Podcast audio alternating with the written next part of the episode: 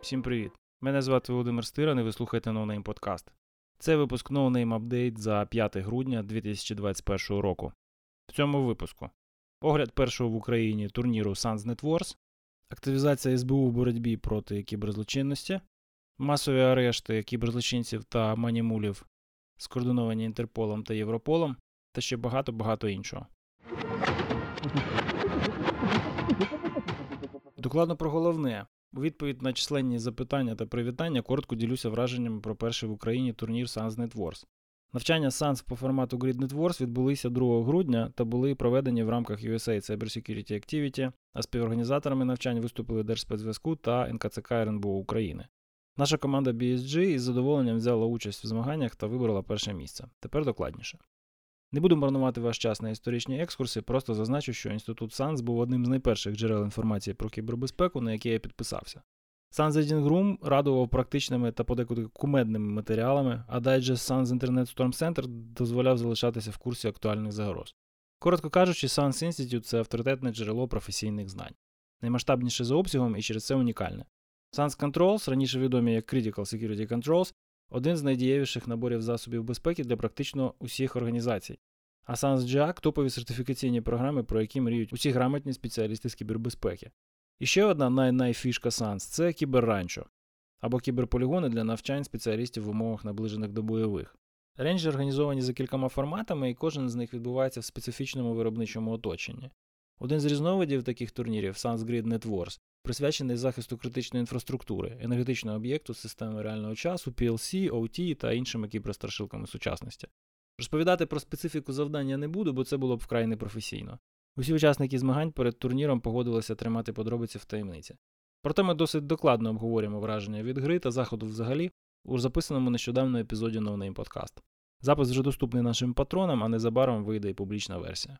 Отже, про власне змагання слухати трохи згодом, а тут і зараз поговоримо про організацію. Хотілося б зазначити кілька цікавих моментів. По-перше, відбір учасників. Організатори явно недооцінили інтерес публіки до події, тому на 250 наявних місць зареєструвалися понад 500 охочих. Як наслідок довелося буквально відсіювати претендентів, половині з яких прийшли відмови. На жаль, інакше ніяк, тому що в послуг Санс є цілком конкретний цінник. Організатори його не розголошують, але якщо мені не зраджує пам'ять, останній раз, коли я цікавився, вартість участі одного гравця складала понад 2000 доларів США. По-друге, логістика та антураж. Місця всім було достатньо, зв'язок не підводив, розеток живлення вистачало тощо. Бізнес-центр парковий не підвів. Відеостіни з турнірною таблицею створювали достатньо адреналіну.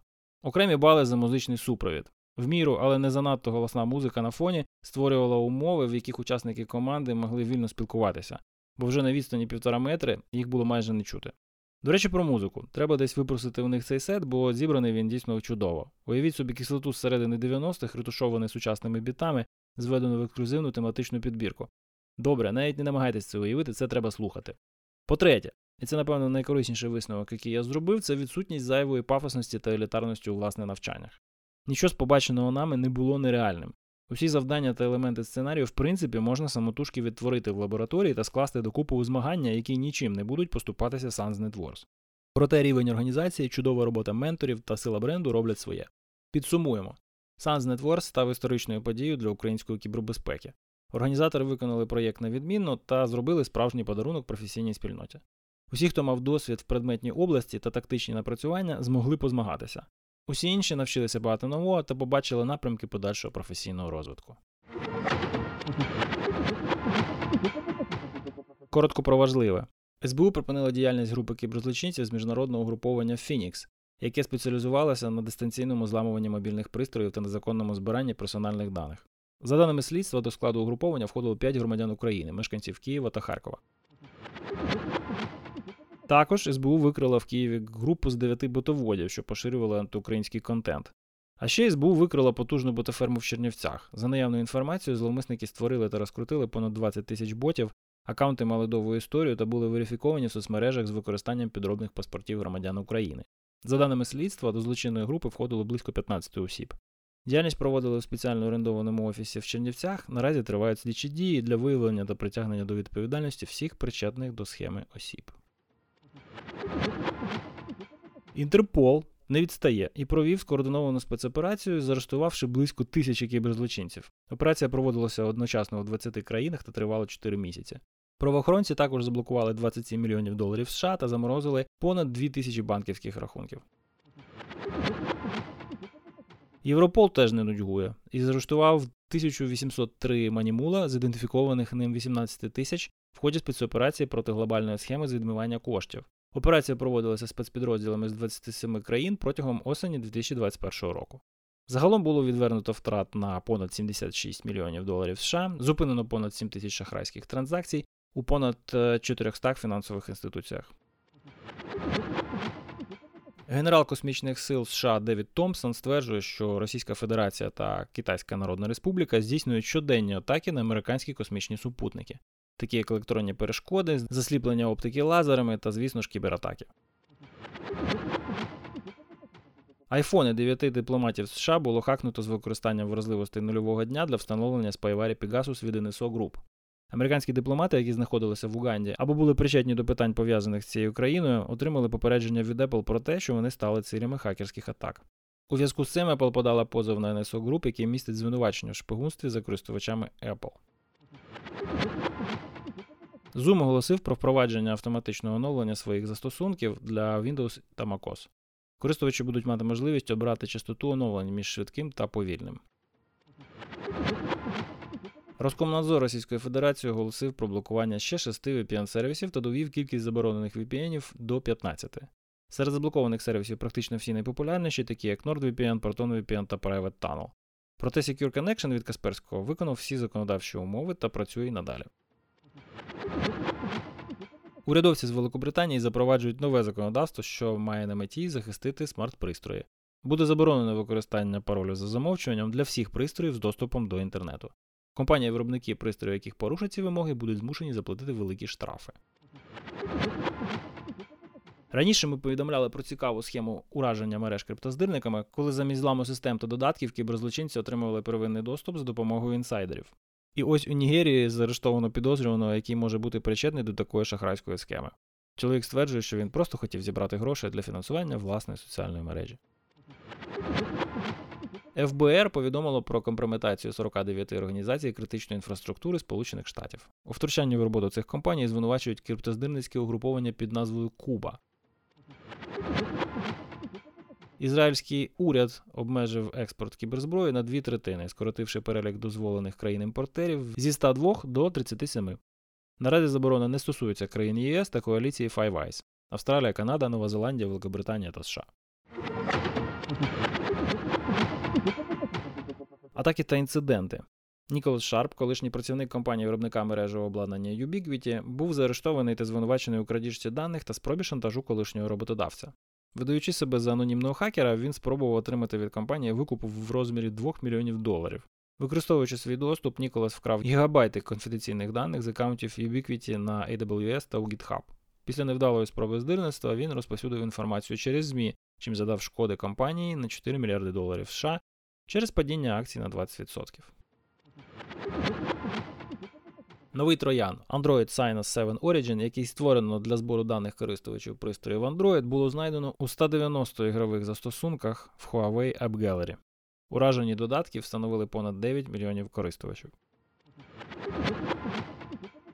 Хакери атакують біовиробників США. Наразі не вдається встановити їхню приналежність до будь-яких чинних угруповань, проте відомо, що злочинці використовують нове шкідливе програмне забезпечення Tardigrade яке спрямовано на шпигунські дії та порушення стабільності комп'ютерних мереж. Експерти вважають, що Tardigrade – це плід діяльності професійних хакерів або секретної розвідувальної служби невстановленої держави. Кожен раз, коли я таке чую, у мене перше в голову приходять Штати, а друге Ізраїль. Велика транспортна корпорація Swire Pacific Offshore SPO стала жертвою криптоздирників Клоп, які здійснили крадіжку корпоративних даних. Злочинці взяли на себе відповідальність за цей інцидент та надали докази у вигляді зображень паспортів, id карт даних про банківські рахунки тощо.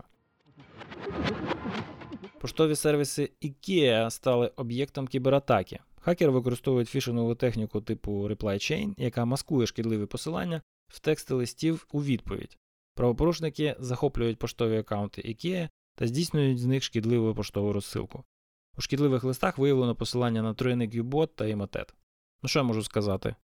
Легітимним соціальним інженерам все складніше триматися попереду злочинців. Компанія тестувальник ДНК DNA Diagnostic Center в Огайо США оголосила про кіберинцидент, який призвів до витоку конфіденційної інформації про 2 мільйони 102 тисячі 436 осіб.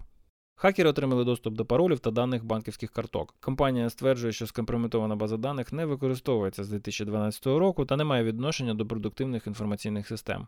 Залишається сподіватися, що ДНК інформації у втрачених даних не було, тому що дуже сумніваюся, щоб вони змінилися з 2012 року. Блокчейн компанія MonoX Finance втратила близько 31 мільйона доларів США через баг в смарт-контракті. Понад мільйон сайтів на WordPress, що хостилися на GoDaddy, було зламано хакерами. За попередню інформацією, злочинці отримали доступ до реєстраційних даних користувачів, які зберігалися хостером у незахищеному вигляді. GoDaddy знаходиться на третьому місці по неюзабельності серед усіх сайтів, на яких я колись бував. На першому місці VMware, на другому Oracle, на третьому GoDaddy. Тому на тлі цього безладу подібні інциденти мені здаються цілком органічними. APT з Індії, КНР та РФ активно використовують в своїх фішингових кампаніях техніку ін'єкції шкідливого контенту через шаблони RTF. Ні, ну серйозно, скоро пентестерам реально буде нема чим зайнятися. Японський мультинаціональний конгломерат Panasonic заявив про інцидент несанкціонованого доступу до серверів компанії. Вразливості та патчі.